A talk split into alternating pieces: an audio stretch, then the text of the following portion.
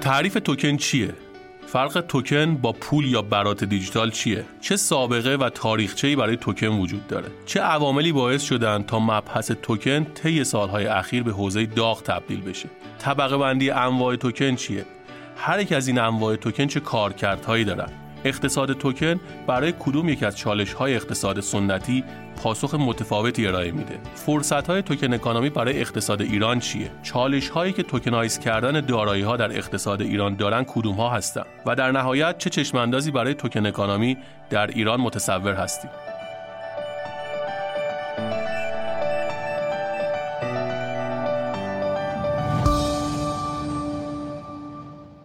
سلام. به قسمت هفتم از فصل دوم فارکست اقتصادی و مالی خوش اومد. من مهران بهنیا هستم. در این قسمت سه میهمان دارم. و قصد داریم در مورد فرصت‌های پیش روی اقتصاد ایران در زمینه اقتصاد مبتنی بر توکن یا همون توکن اکانومی صحبت کنیم. میهمانان من آقای دکتر فرهاد نیلی آقای دکتر محسن بهرامگیری و آقای دکتر علی اصغر قائمنیا هستند. آقای دکتر بهرامگیری عضو هیئت علمی دانشکده مدیریت و اقتصاد دانشگاه صنعتی شریف و آقای دکتر قائمنیا مدرس اقتصاد دانشگاه تهران و مدیر اقتصادی شرکت ققنوس هستم خیلی خوشحالیم که دعوت ما رو برای حضور در این برنامه پذیرفتم که وقتی شرکت سهامی شد تعداد زیادی آدم با هم تونستن شریک بشن تحت یک ساختار حقوقی که حاکمیتی اون بالا سرش بوده. حالا چه محله بوده چه بعدش کشورها بودن. این تیکه بندی شدن بحث یه بحث حقوقی بوده. یعنی یه جایش حقوقی در تمدن انسانی پیش اومده. ما یه جایش تکنولوژی داریم اینترنت. این جایش اینترنت چیه؟ افراد مختلف بشر رو به هم وصل کرده. این دوتا مثل دوتا مسیر موازی هم دیگه دارن میان بالا. یعنی جایش حقوقی و جایش تکنولوژی انگار قابلیت ادغام با هم دارن. و اون همون جریانی است که الان داره اتفاق میفته اون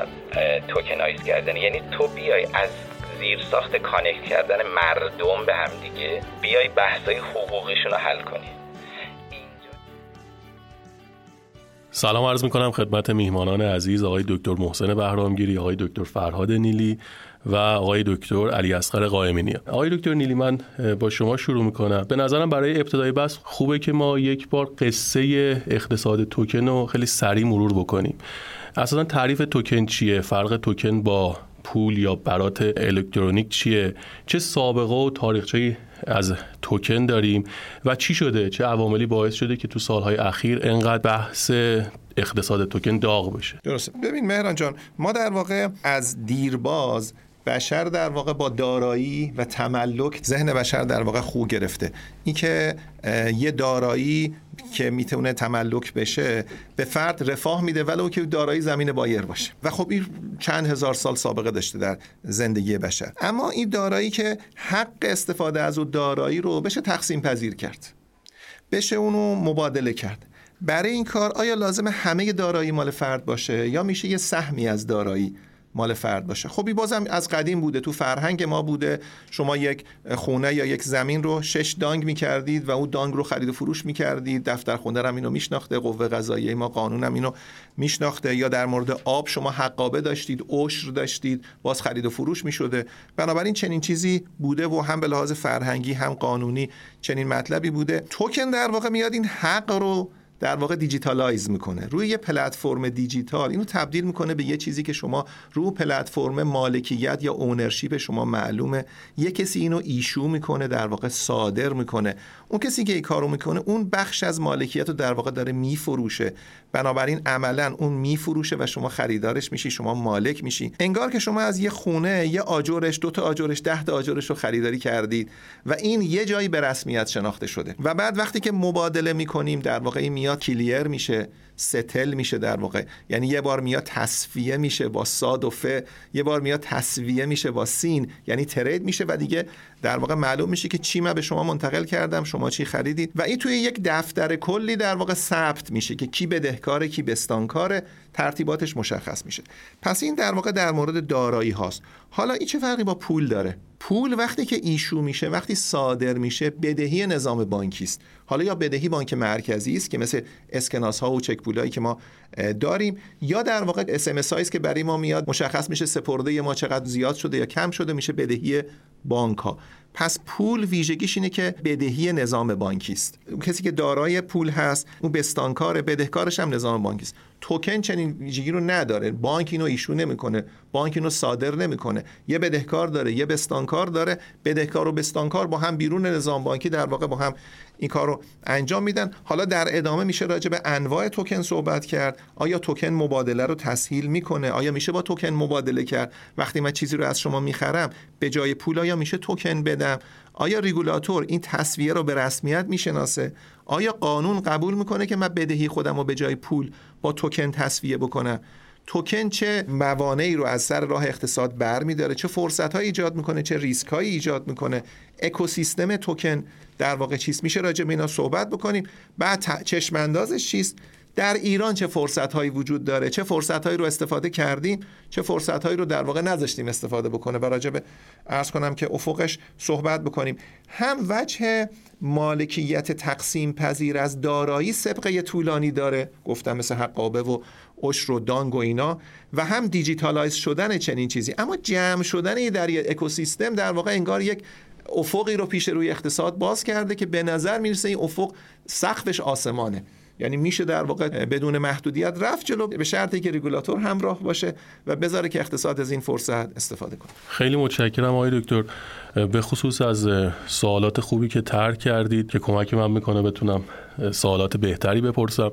آقای دکتر بهرامگیری من با یکی از سوالات آقای دکتر نیلی شروع می‌کنم این که توکن یا اقتصاد مبتنی بر توکن چه فرصت ها و چشماندازی پیش روی اقتصاد می‌ذاره؟ در واقع چه مسائلی رو از اقتصاد سنتی میاد حل می‌کنه؟ ممنون بابت سوال خوبتون. من خیلی استفاده کردم از فرمایشات آقای دکتر. خدمت شما عرض کنم که من در واقع یه مقدار big picture دوباره بیان می‌کنم چون ابتدای صحبتمون هست. نگاه کنید ما از هزاران سال قبل که در بشر رو داشتیم که یه فعالیت اقتصادی انجام می‌داد چند اتفاق رو داریم که هم به لحاظ شاید تکنولوژی میشه بهشون پرداخت کرد هم به لحاظ حقوقی. من اینا رو وقتی توصیف می‌کنم چه بسا برای شما عزیزان قابل درک باشه که چرا الان دنیا داره میره به سمت اینکه tokenize بشه. ما اومدیم شرکت های سهامی خاص رو به وجود آوردیم چند صد سال گذشته. یا سهامی هم اصلا شرکت سهامی. شرکت سهامی یعنی چی؟ یعنی کسی که صاحب یه business هست که همیشه بوده در ازل همیشه خودش owner ش بوده خودش هم manager ش بوده یا نهایتا پسرش manager ش بوده. یا پدر منیجر بوده نهایتا اینقدر اختلاف یعنی فاصله اینقدر کم بوده. ماجرایی که اتفاق افتاد اینی که وقتی شرکت سهامی شد تعداد زیادی آدم با هم تونستن شریک بشن تحت یک ساختار حقوقی که حاکمیتی اون بالا سرش بوده. حالا چه محله بوده چه بعدش کشورها بودن. افراد مختلف با هم یه تراستی اعتمادی می‌کردن و این جریان شکل می‌گرفته می‌شده شرکت سهامی. همینطور دو نفر می‌تونستن شریک بشن روی زمین. یه ساختار مرکزی وجود داشته که تعیین می‌کرد آقا این دوتا واقعا مالک. این تیکه بندی شدن بحث یه بحث حقوقی بوده. یعنی یه جهش حقوقی در تمدن انسانی پیش اومده. ما یه جهش تکنولوژی داریم اینترنت. این جهش اینترنت چیه؟ افراد مختلف بشر رو به هم وصل کرده این دوتا مثل دوتا مسیر موازی همدیگه دارن میان بالا. یعنی جهش حقوقی و جهش تکنولوژی. انگار قابلیت ادغام با هم دارن یعنی تو می‌تونی اینو با این ترکیب کنی اون تکنولوژی رو با حقوقی ترکیب کنی و اون اونو با این ترکیب کنی. و اون همون جریانی است که الان داره اتفاق میفته اونم tokenize کردن. یعنی تو بیای از زیر ساخت connect کردن مردم به هم دیگه بیای بحثای حقوقیشون رو حل کنی. اینجا جایی است که چالش های خیلی خاص خودشو داره و فرصت های بی شمار زیادی. نگاه کنید بلاک چین چیه DLT چیه؟ Distributed Ledger Technology. میاد میگه که نیازی نیست که ما بریم به یک ledger مرکزی مراجعه کنیم یا دفتر کل مرکزی مراجعه کنیم. بریم دفتر اسناد ببینیم این چند دنگش برای کیه چند دنگش برای کیه. ما به همدیگه اعتماد می‌کنیم. حالا چطوری توی ساختاری؟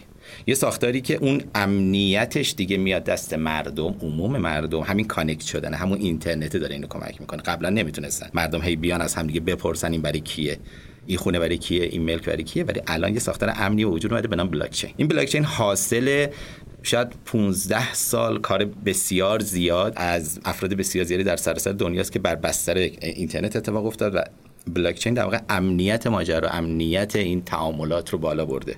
نمیگم 100 درصده ولی نزدیک به 100 درصد تقریبا امنیت بالا برده. یعنی انگار داره جایگزین ساختار حقوقی میشه اون بالا. حالا الان بلاک چین که به وجود اومده ما میایم میگیم که okay مگه ما ساختار حقوقیمون رو بر اساس اعتماد به یه ساختار مرکزی نچیده بودیم؟ حالا اون ساختار مرکزی رو ورداریم بذاریم بلاک چین یعنی چی؟ یعنی میاد میگه که آقا تو دیگه نمی‌خواد از سیستم مرکزی اجازه بگیری که زمین رو تقسیم کنی. بیاین بین خودتون توکن هایی رو تقسیم کنید که خودتون موافقین. خودتون موافقین. که این زمین تقسیم شده به هزار تیکه خودتون تایید کنید و خودتون تراکنش ها رو تایید کنید وقتی این اتفاق افتاد دیگه همه انسان ها مطمئن هستن و این اطمینان دیگه به بالا دست نیست. به ساختار حقوقی نیست به عموم مردمه. همه افراد مطمئن هستن که می‌تونن قسمتی از اون مالکیت رو داشته باشن. حالا این دو سه تا امتیاز بسیار بزرگ نسبت ساختار حقوقی قبلی داره. یکیش اینه که آدما از سراسر دنیا می‌تونن دسترسی داشته باشن. شما همین الان می‌تونی خونه تو نیویورک بخری با توکن نیازی نیست که آدمی باشی که بتونی بری نیویورک و اونجا یک زمینی رو حتی یک دنیا یک زمین بزرگ رو بخری. چرا؟ چون توکن بر اساس اعتماد عمومی شکل می‌گیره که حالا شما میدین بیت کوین مثلا شما وقتی می‌خواین بخرید یا هر coin دیگه رو بخرید اصلا نیازی نیست که location خاصی باشین شما دسترسی به اینترنت داشته باشین کافیه. این همون اتفاقی است که باعث میشه که شما بتونی به همه دارایی های دنیا دسترسی داشته باشی و همه دنیا بتونن به دارایی شما دسترسی داشته باشن. شما شاید یه استعدادی داری یه زمین خیلی خوبی داری که مطمئنی که افراد مختلفی هستن در سراسر دنیا که اینو دوست دارن ولی چون توی جای دور افتاده افتاده نمی‌تونی داد بزنی که مردم بیاین اینو بخرید. اما اگه بتونی خوب present ش بکنی از اون ور دنیا ممکنه که متقاضی براش باشه. این همون آینده بسیار زیبای tokenize شدن دنیاست که حالا در مورد جزئیاتش من بازم خدمت شما خواهم آقای دکتر خیلی تفسیر جالبی بود این که گفتید تحول حقوقی و تحول فناوری داره با tokenize شدن به هم متصل میشه. من بخوام حالا خیلی مصداقی سوال بکنم. اینکه یک شرکتی رو من بیام به صورت توکن بفروشم یا در سهام عرضه کنم چه فرقی می‌کنه؟ دقیقا. می‌خواستم تو قسمت بعدی در مورد همین ماجرا صحبت کنم. ببین الان تو برخی از کشورهای دنیا مثل لیختنشتاین این قانونی شده. به همین دلیل شما می‌تونی مثلا توی توی کشوری به صورت STO در واقع روی ایده یک نفر دیگه سرمایه گذاری کنی. STO تفاوتش با ICO اینه که حداقل یه ساختار حقوقی داره سیستم شما رو تایید می‌کنه. شما وقتی ICO می‌کنی وقتی میای مثلا توکن یک ایده رو می‌خری حتی نمی‌تونی مانیتور کنی که آیا واقعا اون مثلا الوکیشنی که اون گفته رو واقعا انجام داده یا نه. شما این ور دنیا نشسته اون ور دنیا نشسته و قراره که مثلا فرض کنین که دارایی هایی که جذب میشه رو اون قراره که بین هولدرهای مختلف توضیح بکنه. شما حتی نمی‌تونی اون چک کنی که این کارو کرده یعنی ممکنه سه روز بعد پنج روز بعد اینا جمع کنن برن و همه دارایی ها از دست رفته باشه. استیو حداقل توی ساختار حقوقی یک زیرساخت مینیمالی در واقع چک میشه. خب مثل IPO نیست. IPO به شدت جدیه به شدت تحت نظارت ساختارهای مرکزی مثلا فرض آمریکا یا ایران یا کشور مختلف دنیا قرار داره و requirement ها کاملا روشن و مشخصه. هر چقدر که ریسک ماجرا کم میشه از اون طرف هم شما انتظار دارید که return ماجرا هم کم بشه. به همین دلیل شما فقط تو شرکت جدی می‌تونی IPO داشته باشی و اون شرکت جدی هم بعضا رشد خیلی خیلی زیادشون رو قبل از اینکه IPO کنن انجام داده اند آردی خلاصه ماجرا من عرض کنم خدمت شما که اتفاقی که مثلا تو این کشور خاص یا تو این زمینه خاص داره اتفاق میفته داره چیزی رو به دنیا معرفی می‌کنه که مردم دنیا اگر شما ایده جالبی داشته باشید می‌تونید در واقع ایدهتون رو از همون لحظه اول تامین مالی کنید. که اینم موضوع مهمیه که این چه کمکی به تامین مالی می‌کنه. شما می‌تونید ایده تامین مالی کنی ایده دارین که یه جایی اکشنی انجام بدین تکنولوژی یا هر چیزی دیگه می‌تونین چند صد هزار دلار چند ده هزار دلار در حد اولیه ایدهتون رو توزیع کنید بین افراد مختلف پول رو جمع کنید بعد دوباره تو stage بعدی دوباره همین کارو بکنید. افراد مختلف هم اون توکنی که دارن رو با ساختارهای DLT ساختار بلاک چینی مطمئن هستن که متعلق به خودشونه. به اضافه اینکه نهایتا می‌تونن با همدیگه trade هم بکنن. اگر چنانچه ایده داره خوب جلو میره ارزشش بالا میره. اگر ایده زمین بخوره قیمتش میاد پایین و در واقع این همونقدر که بازار بورس به مردم کمک کرد اون زمان که مردم بتونن ایده خودشون رو generate کنن و رشد کنن اینجا هم و ثروت ایجاد کنن اینجا هم همین اتفاق حتی در ابعاد بزرگتری رو خواهد داد. خیلی ممنونم آقای دکتر. آقای دکتر قائمینی ممنون میشم برامون از طبقه بندی انواع توکن بگید. خب ما utility token داریم payment token یا security token. فرق اینها با هم چیه و هر کدوم چه کارکردهایی داره؟ من اگر اجازه بدید یه مقدمه کوتاهی عرض کنم. بعد چون به لحاظ تاریخی هم یه سیری داشته که رسیدیم به طبقه بندی یعنی همون ابتدا به ساکن رگولاتور. تصمیم به این نداشته که به این بازار ورود کنه. وقتی که دیده که استقبال شده مجبور شده بیاد وارد بشه و رگولاتوری کنه این حوزه و این طبقه بندی ها رو شکل داده. من می‌خوام از اصطلاح tokenomics استفاده کنم که در واقع اقتصادی هستش که tokenize شده اصطلاحا. که خب پیش بینی هست از اینکه تا 2027 تقریبا 10 درصد GDP تو دنیا تبدیل به توکن میشه. این tokenomics حرف اصلیش چیه؟ اینکه حالا شروعی که تو این گفتگو ما داشتیم شاید شروع در واقع از جنس مصرف کننده یا از جنس مخاطب بود که مخاطب دنبال توکن های از جنس داراییه ولی اون چیزی که در واقعیت اتفاق افتاد این بود که مردم تاریخا و با سابقه تاریخی ببین دنبال همیشه ساده ترین گزینن برای تصمیمات حالا اقتصادیشون یا حالا هر تصمیم دیگه. وقتی بحران 2008 گرفت این در واقع اعتماد به پولهای فیاتمانی پولهای ملی از بین رفت کم رنگ شد و این باعث شد که مردم به سمت تکنولوژی برند که انتخابشون رو برای مبادلات ساده تر می‌کنه. و بحث بیت کوین شکل گرفت که الان من نمی‌خوام اصلا وارد بحث بشم. ولی می‌خوام بگم که این جریان تکنولوژی همیشه به این سمت رفته که مردم زندگیشون راحت تر بشه. این هم مستثنا از این موضوع نیست. یعنی بلاک چین نیومده کار ما رو پیچیده تر کنه. اومده کار ما رو ساده تر کنه. یکی از مصادیقش میشه این که ما بتونیم بشینیم به قول دکتر اینجا توی نیویورک یک توکن ملک بگیریم یا یه payment ی انجام بدیم. بدون که اصلا دغدغه بانک داشته باشیم. اصطلاحا شبکه payment هایی که رو بلاک چین اتفاق میفته میگن شبکه اعتماد بین کسانی که نسبت به اعتماد ندارن. یعنی کسایی هم نمی‌شناسن دارن به اعتماد می‌کنن. خب این نه پشتوانه نمی‌دونم دارایی داشته این موضوع نه پشتوانه ناشر معتبر داشته. این پشتوانش فقط تکنولوژی و اعتماد مردم به این تکنولوژی بوده. حالا ما می‌خوایم از این فضا بیایم ببینیم چه امکانات و چه در واقع فضاهایی می‌تونیم داشته باشیم وقتی که همچین تکنولوژی داریم. خب قاعدتا مثل هر تکنولوژی یه چاقوی دولبه شکل می‌گیره که یه, یه طرفش بحثای فراد بحث تقلب بحث این که حالا یه سری فضا رو ببرن به این سمت که از این موضوع کلاهبرداری کنن. پس لاجرم باید رگولاتور وارد بشه. اینکه ما رگولاتورمون در مورد یه موضوعی چهار سال پنج سال ده سال سکوت کنه این هیچ جای دنیا وجود نداره. حداقل اینکه میگم ما مخالفیم. یعنی حداقل این اعلام مخالفت خیلی بهتر از عدم موضع. شاید بشه گفتش که اولین جز اولین در واقع مواجه هایی که با این موضوع به وجود اومد از طرف کمیسیون اوراق بهادار آمریکا شکل گرفت و اتحادیه اروپا. اتحادیه اروپا دغدغش بیشتر دغدغه پولشویی و بحثای در واقع FATF و اینها بود. کمیسیون اوراق بهادار آمریکا به خاطر اینکه فضای tokenomics تو آمریکا بیشتر داشت شکل می‌گرفت نگران سهامدارانش بود بیشتر و سعی کرد که منافع سهامداران خودش رو حفظ کنه. الان شما تو بعضی از توکنا می‌بینید که اولش می‌پرسه که شما آمریکایی هستید یا نه؟ یعنی آمریکا نسبت به سهامداران خودش موضع داره که اگر سهامدار من می‌خواد اینو بخره و اینو من تایید نکنم شما مقصری. شما که داری توکن آی سی می‌کنی شما مقصری. بنابراین دو تا مواجهه رگولاتوری جدی شکل گرفت. تو مواجهه کمیسیون اوراق بهادار آمریکا یک دستبندی منطقا در واقع افراز شده شکل گرفت. که گفتن آقا توکن ها یا حالا هر چیزی که تبدیل به توکن شده یعنی تو این فضای DLT تو این فضای بلاکچین تبدیل به یک دارایی شده سه نوع می‌تونه در واقع ماهیت داشته باشه. یا ماهیتش payment ه. ببینید این اشاره من بکنم که منظور ما اون چیزی نیستش که تو سپیدنامه اون توکن گفته میشه یا توی شناسنامه اون توکن گفته میشه. منظور ما اون ماهیتشه. ماهیتا توکن یا payment یعنی ابزار پرداخته یعنی اصلا ایجاد شده که یک پرداختی باشه انجام بشه. مثل بیت کوین مثل لایت کوین مثل بیت کوین کش. اینها مواردی هستن که ذاتا هیچ پشتوانه ندارن پس در نتیجه می‌تونن نوسان داشته باشن و صرفا و صرفا اومدن یک پرداخت رو انجام بدن. این طبقه بندی اول که بازم از نظر سک این موضوع زیل اوراق بهادار آمریکا نیست. این زیل بانک مرکزیه. یعنی بانک مرکزی باید در مورد بیت کوین تصمیم بگیره که آقا بیت کوین باشد یا نباشد. دسته دوم یوتیلیتی توکن ها هستن یا توکن های در واقع کاربردی اصطلاح ما بهشون میگیم هستن. که اینها پروژه هایی هستن که در قالب بلاک چین یه خدمتی رو به شما عرضه می‌کنن. شما با خرید توکن یوتیلیتی انگار یک بلیت شهربازی می‌خری. که من وارد شهربازی میشم یه کارتی رو شارژ می‌کنم می‌تونم این دستگاه رو سوار بشم. می‌تونم هم سوار نشم. ولی با این من نمی‌تونم برم یک چیزی رو پرداخت کنم. یعنی ماهیتش این نیست. ببین من الان می‌تونم هر چیز رو می‌تونم واسطه مبادله کنم. من می‌تونم این لیوان رو واسطه مبادله کنم.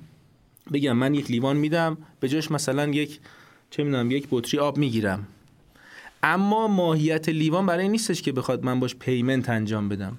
utility token ها مثل اتریوم که بزرگترین utility token در واقع دنیا هست و بستر شکل گیری خیلی از توکن ها هست هدفشون اینه که اینها یک خدمتی رو به شما انجام بدن. الان اتریوم میگه من شبکه محاسباتی جهانی هم شما بیا هر کاری داری رو بحث ثبت قرارداد ثبت نمی‌دونم patent هر چیزی که می‌خوای ثبت کنی من یه کارمزدی ازت می‌گیرم. نرو دفتر خونه بیا من واست ثبت می‌کنم. قولم میدم که این الی یوم القیامه بدون تغییر باقی میمونه و هیچ کس نمی‌تونه اینو مخدوش کنه. خب این یه سرویسه پس باید یه کارمزدی هم بگیره دیگه. ولی خب اتریوم می‌تونه تبادل هم بشه. دسته سوم security token ها یا asset-backed token ها هستن که بحثمون امروز بیشتر با این شروع شد. توکن هایی هستن که پشتوانه دارایی دارن. یعنی یک دارایی فیزیکی تبدیل به یک سری توکن شده. که کمیسیون در واقع اوراق بهادار آمریکا اصطلاحا الان برای اینکه اینها رو راستی آزمایی کنه یا بهشون مجوز بده یه Howey test ی داره اصطلاحا یه تست مرسومی داره که از چهار منظر بررسی می‌کنه. مخصوصا utility ها رو که اینها پروژه سرمایه گذارشون کیه public issue شدن. یه چک لیست داره. این چک لیست که تایید شد utility ها هم در قالب اوراق بهادار طبقه بندی میشن. این رویه بود که کمیسیون اوراق بهادار آمریکا برد جلو رویکرد مقابل این رویکرد که حالا نگیم مقابل رویکرد دوم که در واقع شکل گرفت این بود که اتحادیه اروپا اومد. از منظر پولشویی در واقع ورود کرد. و فضای کلی tokenomics اومد فضای کلی رو به اسم crypto asset شناخت. گفت من هر چیزی که در قالب توکن بیاد به اسم کریپتو اسید می‌شناسم یعنی تقسیم بندی جنرال هم که کریپتو استه حالا کریپتو اسید یا ناشرش دولتیه یا حاکمیتیه؟ ساورین اصطلاحا. یا ناشرش خصوصیه. و خود ناشر خصوصی هم دو دسته کرد. یا کوین یا توکنه که حالا این برمیگرده به بحث فنیش که نمی‌خوایم باز کنیم دیگه که حالا بلاکچین نیتیو توکن باشه یا نه. ولی از این منظر اومد و بیشتر روی بحث CBDC ورود کرد که من بیام بانک بانک های مرکزی رو چطور رگوله کنم و چطور بتونم در واقع جلوی اون تبعات قانونی منفی یا تبعات منفی این ماجرا بگیرم. خیلی ممنونم از هر سه میهمان عزیز. بابت تصویر بزرگی که شکل گرفت به نظرم از اقتصاد توکن. من سوالات زیادی در خصوص نقش توکن ها در مدیریت دارایی در مدیریت ریسک یا توکن های قابل برنامه ریزی یا نقش توکن در تامین مالی دارم. ولی به نظرم برای اینکه بحثمون برای مخاطبینمون جذاب باشه به نظرم خوبه که وارد ایران بشیم. آقای دکتر نیلی اقتصاد توکن چه فرصت هایی می‌تونه برای اقتصاد ایران فراهم بکنه؟ ببین ما از یه آسیب شناسی شروع کنیم مهران که الان ما تو چه وضعیتی هستیم. ما الان در یک کشوری داریم زندگی می‌کنیم که به حال با یه تورم مزمن بالای 50 ساله درگیره. و این تورم رفته تو تمام سایکولوژی و روانشناسی همه. یعنی همه در واقع تورم رو background و پس زمینه همه تصمیماتشون می‌دونن. تورمی که پیش بینی پذیریش پایینه تورمی که نوساناتش خیلی بالاست تورمی که هج نمیشه و تورمی که چسبیده به ریال دیگه از ریال جدا نمیشه. ریال بدون تورم قابل تصور نیست. بنابراین مهاجرت به دارایی که از تورم بشه محافظتش کرد آرزوی همه ایرانیانه. اگر تو سیاست گذاری نمیشه تورم رو درمان کرد آیا میشه رفت حوزه ای که تورم کمتر بهش آسیب می‌زنه؟ بله اون حوزه دارایی هاست. من فعلا دارایی در واقع توکن utility رو می‌ذارم کنار. توکن payment هم به دلایلی که اشاره خواهیم کرد به نظرم خیلی واردش نشیم. اما توکن دارایی ها به نظرم می‌تونه یک نقطه امید خیلی خوب باشه. چرا؟ چون اقتصاد ما الان توی شرایطی گیر کرده که طی دهه های گذشته به دلیل تورم زیاد همه رفتن سرمایه گذاری کردن روی ملک. سرمایه گذاری روی ملک شده به عنوان یه راه فرار از تورم. و ملک جایی است که آستانه ورودش خیلی بالاست. هرچی هم میگذره آستانه ورود بیشتر میشه. بنابراین در کشوری که سرمایه گذاری تو ملک خیلی زیاده خود این نابرابری رو تشدید می‌کنه. هر کس که موفق میشه بخشی از پسندازش رو همه پسندازش رو بره رو ملک سرمایه گذاری کنه با سرعتی فراتر از تورم ملک اپریشییت میشه. بنابراین داراییش قیمت واقعیش میره بالاتر. کسی که نتونسته این کارو بکنه در واقع همواره تورم یا داراییاشو می‌خوره. و تجربه چند دهه گذشته نشون داده که سیاستگزار نتونسته این مشکل رو درمان کنه. بریم یه کمی فراتر. ما الان در واقع افرادی داریم. خیلی هم زیادنی افراد. افرادی که دارایی زیادی دارن ولی درآمدشون نمی‌تونه زندگیشون رو اداره بکنه. فردی داریم که اتومبیلش ممکنه مثلا یه میلیارد تومن بیارزه. اما چهار تا چرخ اتومبیلش رو بخواد عوض بکنه درآمدش نمی‌رسه. چون اتومبیل مال قدیم بوده. قیمت دارایی رفته بالا ملکش رفته بالا. نمی‌تونه خونش رو رنگ بزنه. چون درآمدش داره با سرعت ایجاد درآمد این اقتصاد میره جلو که متاسفانه به علت رشد اقتصادی صفر تقریبا درآمدی توش ایجاد نمیشه. اما داراییاش داره با سرعتی فراتر از تورم میره بالا. این مشکل اقتصادی است که دارایی زیاد داره اما کشف مشکل داره. مشکل در سطح فرد نیست شرکت ها هم همینن. خیلی از شرکت ها اینن که دارایی زیاد دارن. رفتن ملک خریدن چون امنترین دارایی بوده. اما گردش مالیشون دچار مشکله. فراتر از این برم بانک های ما. نهادی که باید مشکل نقدینگی اقتصاد حل بکنه خودش توی دام نقدینگی گرفتار شده. بانکای ما تقریبا همه بانکای ما. سمت داراییاشون به شدت نقد ناشو ایلیکویده سمت بدهیاشون به شدت نقده. بدهی ها کوتاه مدت دارایی بلند مدت. مشکل میس مچوریتی در واقع دارن و دارایی ایلیکوید بدهی ها لیکوید و این مشکل راه حل سیاستی آنچنانی نداره. یا اگرم داشته بالاخره به دلیل مشکلات سیاست گذاری ریگولاتوری در واقع وتو شده. اقتصاد توکن می‌توانه بخش زیادی از این مشکل رو حل کنه. در واقع توکنایز کردن دارایی ها اولا آستانه ورود رو میاره پایین. شما لازم نیست یه میلیارد تومن دو میلیارد تومن داشته باشین تا برین ملک بخرید. شما قرار چند تا آجر اون ملک رو بخرید. اینو با کمترین دارایی هم میشه خرید. به شرطی که tokenize بشه. نکته اول. دو دارایی‌هایی که نقدناشو هستند الان مشکل همه بانک های ما هست که املاک مازاد دارن سرمایه گذاری کردن که cash flow ی براشون ایجاد نمی‌کنه. از طریق tokenize کردنی اگر رگولاتور بهشون اجازه بده در واقع می‌توانن جریان دارایی رو ایجاد کنن. و این trap و این در واقع دامی که ما توش افتادیم که فقط دارایی دست به دست, به دست میشه. در حالی که تعریف دارایی اینه که چیزی است که جریان مالی ایجاد می‌کنه. دارایی باید درآمد ایجاد کنه. دارایی درآمد ایجاد نمی‌کنه. دارایی فقط از طریق capital gain ه که الان در واقع سود داره میده توکن می‌توانه این مشکلات رو حل بکنه معجزه نمی‌کنه. اما ما رو میندازه روی ریلی که بتوانیم بخشی از ظرفیت های اقتصادو که محقق نشده بتونیم از طریق tokenize کردن دارایی ها محقق کنیم. بحث tokenize کردن utility ها رو فکر کنم آقای دکتر قائمنیا توضیح بدن خیلی بهتر باشه. اما از این بود به نظرم کمک می‌کنه که یه بازی برد برده برای همه. به شرطی که رگولاتور اجازه بده. پیرو فرمایش آقای دکتر نیلی من دوست دارم یه نکته رو اشاره کنم که به efficiency در واقع برمیگرده. نگا کنید utility token ها خودشون چند هستن که یه دسته ای که خیلی مهمه governance token governance token ها اشتباه نشه با انواع CBDC ها اونایی که دولت ها دارن یا حاکمیت ها دارن issue می‌کنن. governance token ها توکن های حاکمیتی هم به این معنی که حق رأی میدن. خب؟ دقیقا مثل شرکت ها که سهم دارن یا سهام ممتاز دارن. governance token ها میان چیکار می‌کنن؟ میان میگن که okay افراد مختلفی که در واقع میان توکن یک حالا فرض کنید یه مجموعه از جنس شرکت نه از جنس security از این جنس رو می‌خرن حق رأی دارن در مورد اینکه اون شرکت چطور run بشه چه تصمیمی بگیره. مثلا فرض کنید اگر چنانچه الان در این لحظه مثلا فرض کنید اپل یک شرکتی بود که STO شده بود اون موقع تک تک افرادی که اپل رو داشتن می‌تونستن رأی بدن. ولی الان چطوری ساختار رأی گیری خب مثلا به حال یه هیئت مدیره تعیین میشه افراد باید برن توی جلسه مجمع شرکت کنن. خب پروسه خیلی پیچیده ایه دیگه بخاطر اینکه ساختش کلاسیکه. ولی در دنیای آینده که اینها در واقع از تر... حالا STO نخواهد به اسمش مدام عوض میشه. ولی فرض کنید از طریق STO باشه افراد مختلف روی بلاک چین یه سازوکاری میاد که مردم در مورد یه مسئله رأی میدن و همونجا درجا تصمیم گیری میشه در مورد مسئله کلانه در واقع شرکت. نگا کنید نکته که هست اینه که ما معتقدیم هممون تقریبا معتقدیم که بسیاری از ساختارهایی که توی ایران داره run میشه می‌تونه efficient تر باشه. اگه به, به افراد بیشتری اجازه اظهار نظر در مورد یک سری از تصمیمات داده می‌شد چه بسا efficient تر می‌شد. خیلی وقتا احساس می‌کنی که اگه می‌خواستی شما تصمیم بگیری که اینجا مثلا اتفاق بیفته یا نه تصمیم بهتری می‌گرفتی تا اون تصمیمی که یه جای دیگه گرفته شده. بیام تو لایه ایران صحبت کنم و حالا لایه خارج از ایران نگا کنیم. وقتی مثلا یه جای efficient تری رو شما نگاه می‌کنید security هاش دیگه به اندازه کافی به efficiency رسیده. یعنی اینکه شما مثلا یه land رو بخوای تقسیم کنی مثلا تو اروپای شمالی.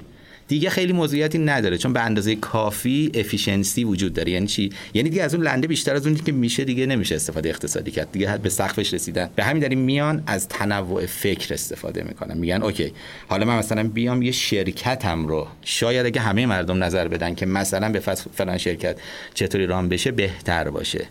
به جای اینکه یه هیئت مدیره ای خاص تصمیم بگیره. پس من اگه بخوام لایه بندی کنم یه لایه پایینتر لایه security token ها security ها مثل زمین اینها رو توکن بندی کنید. efficiency یه ذره میره یه مقدار میره بالا. بعد وقتی efficiency اینجا به سقفش رسید حالا بیاین مدیریت بر اون دارایی ها رو ببریم بالا. خب الان تو خیلی از کشورها ما تو اون لایه دومه هستیم. اونا خیلی مشکل security ندارن. یعنی مشکلشون این نیست که حالا طلا رو مردم برن بخرن سر کوچه یا بیان توکنشو بخرن. خیلی مشکلشون این نیست که حالا مثلا یه تیکه از زمین اونجا رو بخرن یا نه همشو بخرن. این مسئله نیست. ولی برای ایران چون efficiency متاسفانه پایینه ما تو لایه پایینی هستیم و واقعا الان پرداختن به utility token ها پرداختن به governance token ها لایه دوم اهمیته. حالا به قول آقای دکتر که اصلا payment token ها که حتی می‌تونه بره آخر آخر به خاطر اینکه اون بحث حاکمیتی جدی داره اصلا نیازی هم نیست بهش پرداخته بشه. تحول زیادی در efficiency هم تو اون اتفاق نخواهد افتاد.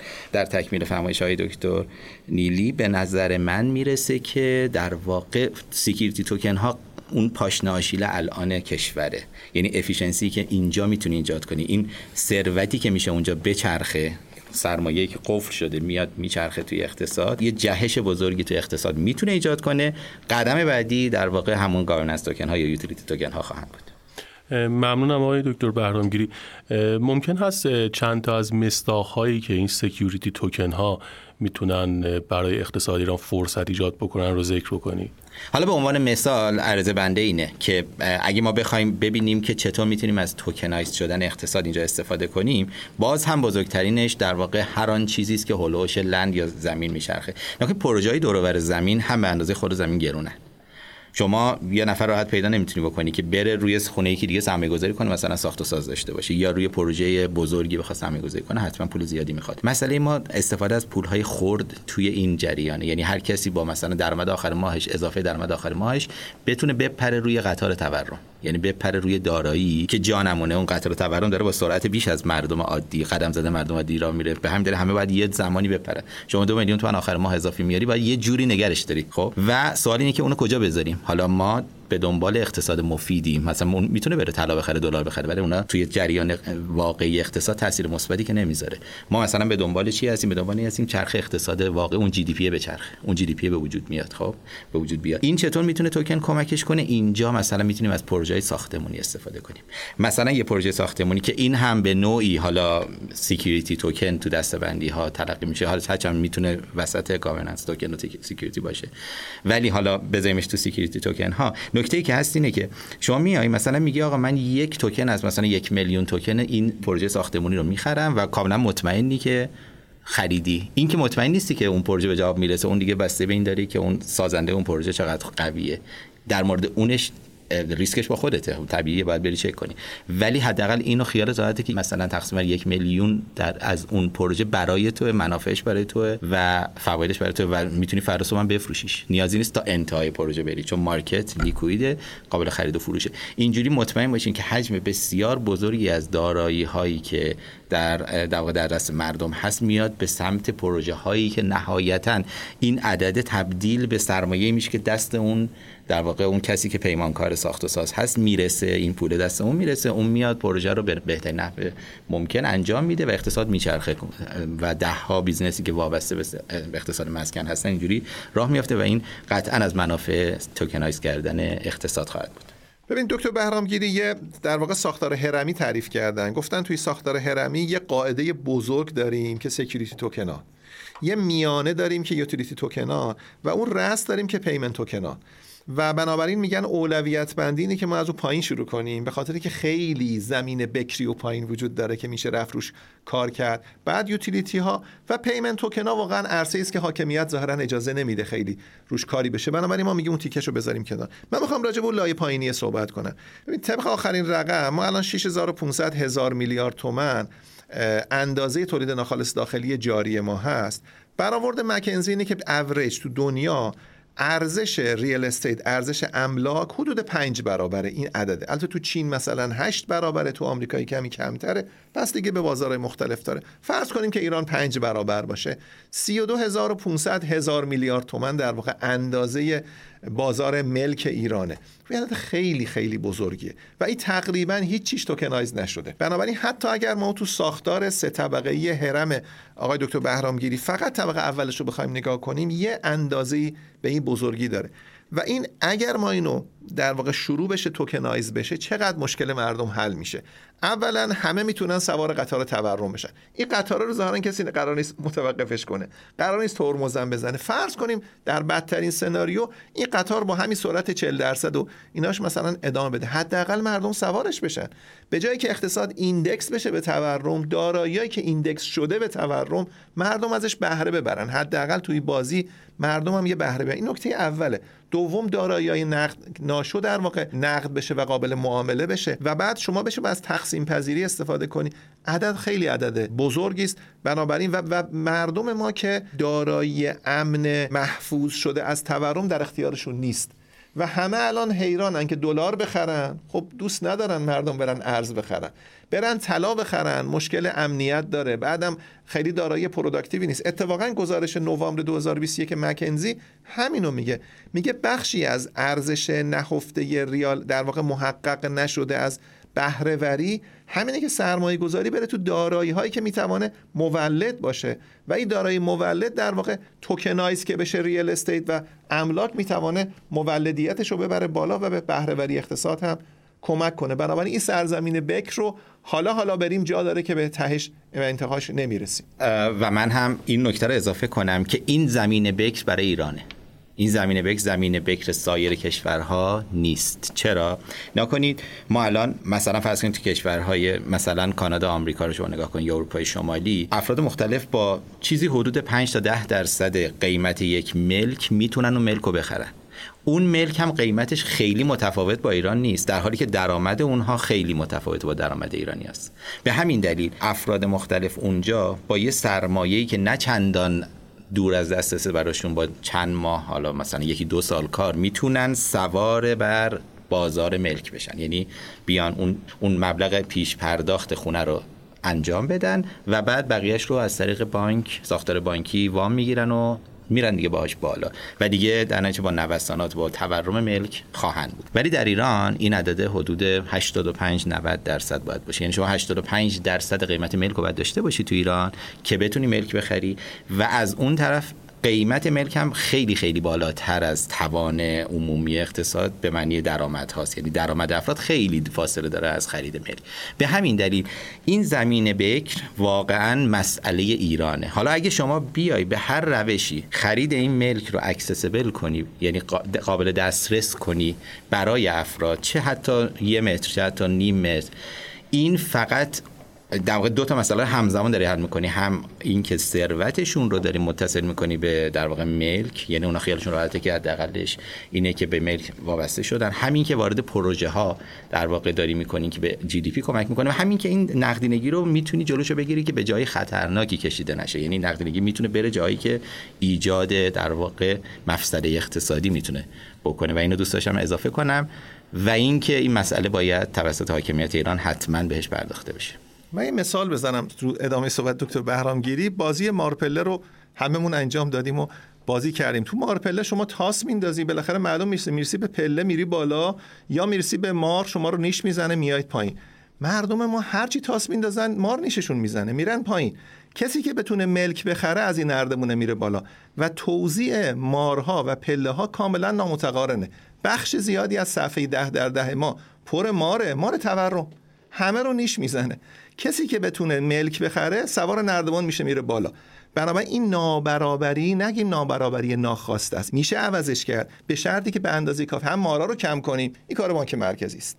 هم نردبونا رو زیاد کنیم. کار مدیریت بازار دارایی هاست. توکنایز کردن در واقع میا پله ها رو زیاد می‌کنه. حتی اگه مارا هم زیاد باشن پله ها کمک می‌کنه فرد با توکن بتونه از این پله ها یکی دو تا سه تا بره بالا حداقل از دست این مارا افعیا راحت تر بشه. خیلی ممنونم. خیلی تعبیر جالبی بودین مارو پله ای که فرمودید آقای دکتر قائمینی یا utility token ها چه پله هایی می‌تونن ایجاد بکنن برای اقتصاد ایران که مردم بتونن ازش بهره مند بشن ببینید من برای اینکه فرصت های utility token رو توی ایران در موردش صحبت کنم توکن های کاربردی ناچارم که فضای رگولاتوری هم یکم باز کنم. البته من فکر می‌کنم ما توی Squid Game هستیم توی ایران یعنی مار و پله هم نیست. یعنی اون کسی که نیش می‌خوره دیگه هیچ وقت نمی‌تونه بیاد بالا.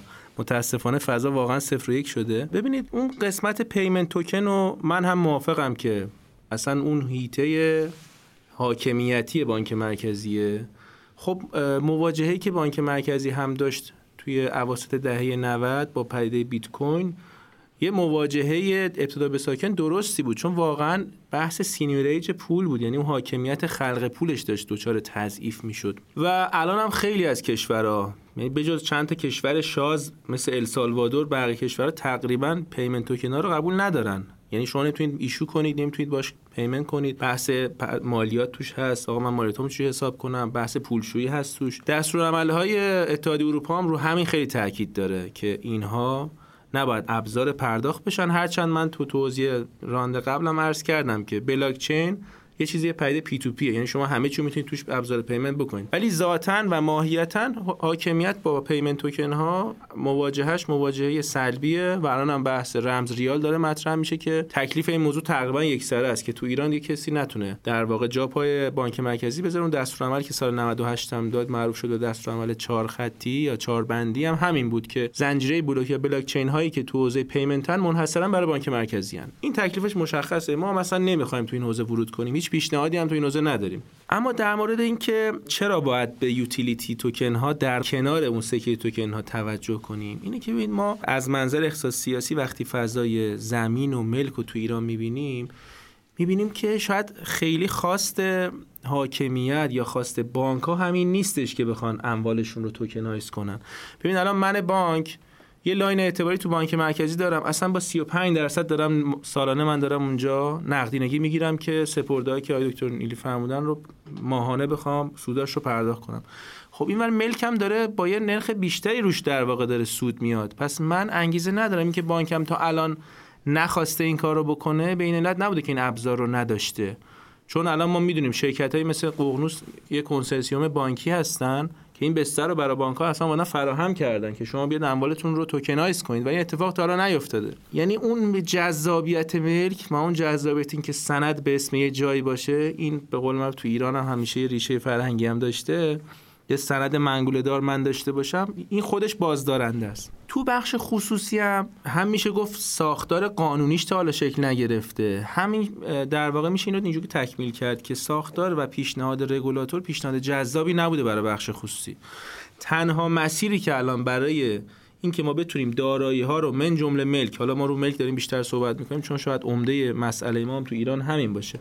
تنها مسیری که الان تو ایران وجود داره این که شما بیاید ملک رو ملکی که شیشتانگ به اسم یک نفری هست رو تبدیل کنید به یک شرکت پروژه و این هم شرکت تعاونی باشه و دارندگان توکن های اون ملک دارندگان سهام اون شرکت تعاونی هستن. یعنی سهامدار اون شرکت بشن. این هم برای خیلی از سازنده ها جذابیت نداره برای خیلی ها تو بازار جذابیت نداره چون سازنده ملک نداره. اون کسی که ملک رو داره هم نمی‌خواد توکنایزش بکنه به این شکل. میمونه فضای بورس ما. به عنوان کسی که متولی بازار سرمایه هست.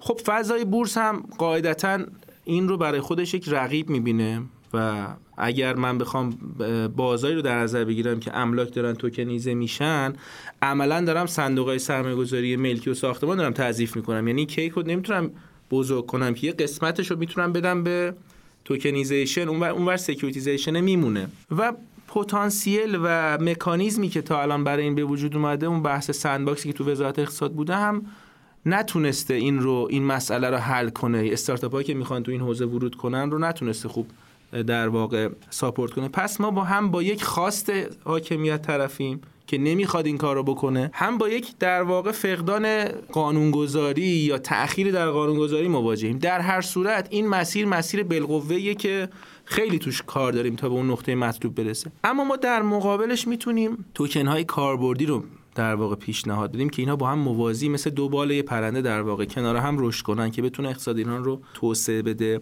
من پنج دسته کلی می‌خوام معرفی کنم. برای فضاهای بالقوه‌ای که توکنای کاربردی می‌تونن داشته باشن که مصادیقش هم توی دنیا وجود دارن اینا تو ایران هم می‌تونن شکل بگیرن. دسته اول اصطلاحا monetizing excess digital storage که ما بیایم.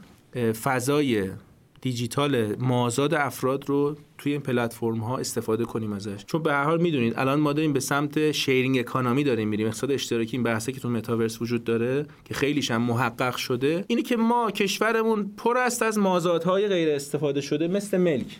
حالا مازادها می‌تونن تو حوزه غیر ملک هم باشن. ما حوزه غیر ملکش رو می‌تونیم accessible کنیم که اصطلاحا monetize یا پولی کردن. یعنی اینو تبدیل بکنیم به درآمد تبدیل کنیم به پول.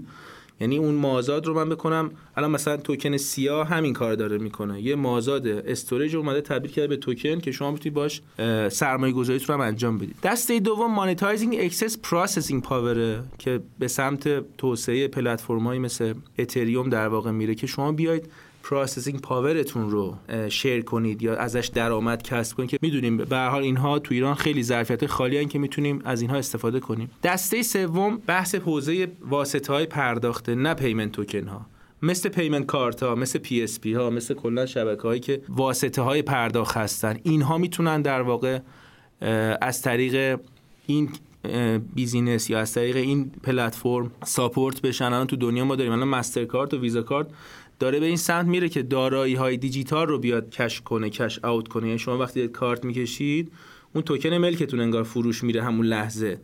چون این محدودیت الان وجود داره دیگه. من میگم آقا من فقط ریال دارم می‌کشم. حالا مثلا اگر مالتی نشنال باشه ویزا داشته باشم فوقش دارم دلار رو اونجا می‌کشم کارت می‌کشم خرید می‌کنم. چه اشکالی داره؟ من اون توکن های دیگه ای که دارم و همون لحظه لیکوید کنم مگه نمیگیم لیکوید بله؟ اونها رو اون لحظه تبدیل به کش کنم و کش آوتش کنم خریدم انجام بدم. و این به شدت می‌تونه فضای utility token های ما رو تقویت کنه. دسته چهارم messaging platform ها هستن که customize شدنش برای ما خیلی جذابه. تو ایران هم به لحاظ فرهنگی هم کلا استقبال از پلتفرم های شبکه های اجتماعی خیلی شاید بیشتر از سایر حوزه‌های در واقع network رشد کرده که این من بتونم یه فضای customize شده خودم رو داشته باشم توی فضای پلتفرم های پیامدهی. مثلا من می‌خوام استیکر خودم رو بسازم.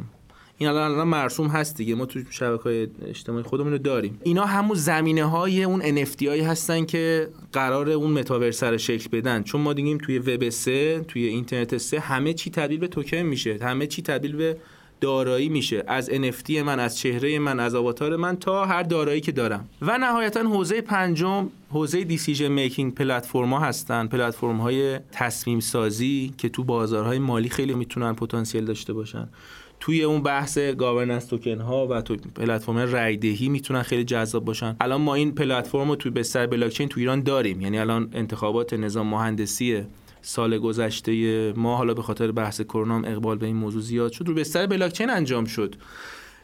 و تو حوزه مالی چون یه منطق wisdom of crowd وجود داره که اگر 100 نفر که تخصص مالی ندارن یه پیش بینی انجام بدن و پیش بینی از پیش بینی یک نفر که متخصص مالی هست می‌تونه معتبرتر باشه.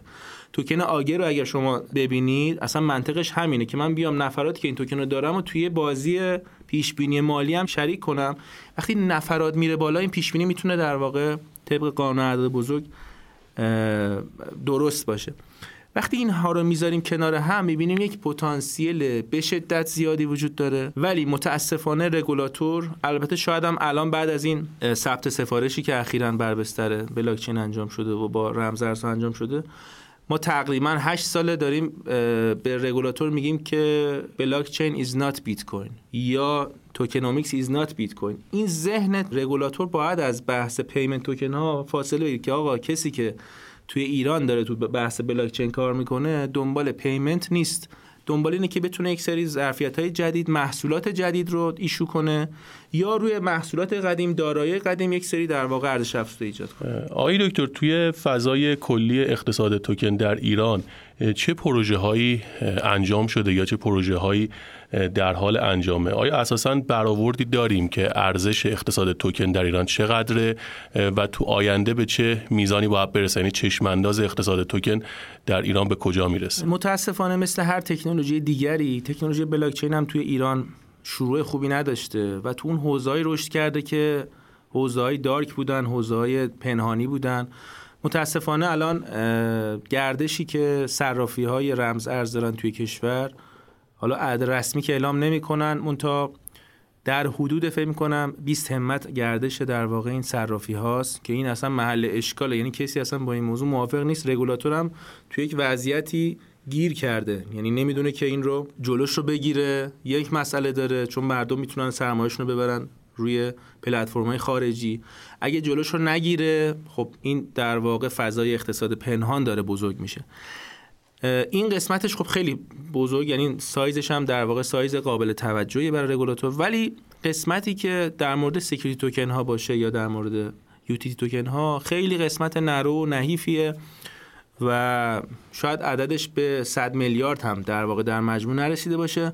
منتها case های استارتاپی یا case های جدیدی که فقط به شکل اینکه این کار شدنی هست انجام شده توی کشور. من می‌خوام مثال بزنم. خب دارایی های مثل الماس الان تو کشور tokenize شدن طلا tokenize شده. البته اینها هر کدومش مسائل و چالش هایی داره که حالا در موردش باید جدا صحبت بشه. crowdfund به سمت این رفته یعنی ما الان پلتفرمایی داریم که رو بستر بلاک چین دارن crowdfund یا تامین مالی جمعی می‌کنن. این هم یکی دیگه از شقوقی هستش که فضای اقتصاد توکن در ایران داره.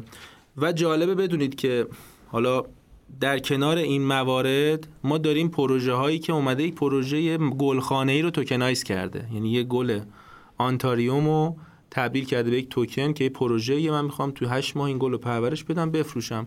این تبدیل توکن شده و کسانی هم استقبال کردن. بانک ها اومدن payment token هاشون رو روی توکن ریال در واقع issue کردن.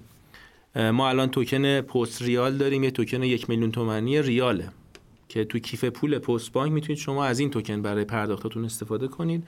خب طبیعی هست. توی این کیف پول ها حالا چه اپلیکیشن های بانکی باشه چه غیر بانکی. هر کدوم اینا دوست دارن یک native توکنی هم داشته باشن که تسویه هاشون شارژشون کارمزدشون رو با اون پرداخت کنن. الان پست بانک این کارو کرده بانک ملی این کارو کرده ولی خب اینها روی payment بودن payment های ریالی بودن.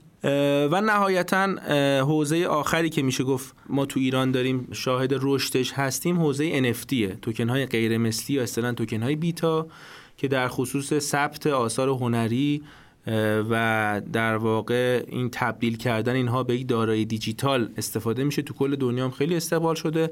خب ایران هم به خاطر اون خلایی که تو بحث کپی رایت وجود داشته به نظر میاد که از این حوزه هم خیلی استقبال بشه. خیلی ممنونم از سه عزیز بابت توضیحات خوبی که داشتن. امیدوارم بحثایی که داشتیم برای مخاطبین فارکست هم مفید بوده باشه. خیلی ممنون. خواهش می‌کنم. خیلی ممنون. خیلی متشکرم از شما. خیلی ممنونم که تا این لحظه ما رو همراهی کردید. فارکست اقتصادی و مالی با برنامه ریزی و حمایت شرکت مشاور مدیریت رهنمان در استودیو دانشگو تولید میشه. ما رو می‌تونید در پلتفرم های کست باکس، گوگل پادکست، اپل پادکست و سایر پلتفرم های پادگیر دیگه بشنوید. خیلی ممنونم از همراهیتون و روزهای خوب و خوش برای همه شما عزیزان آرزومندم. بدرود.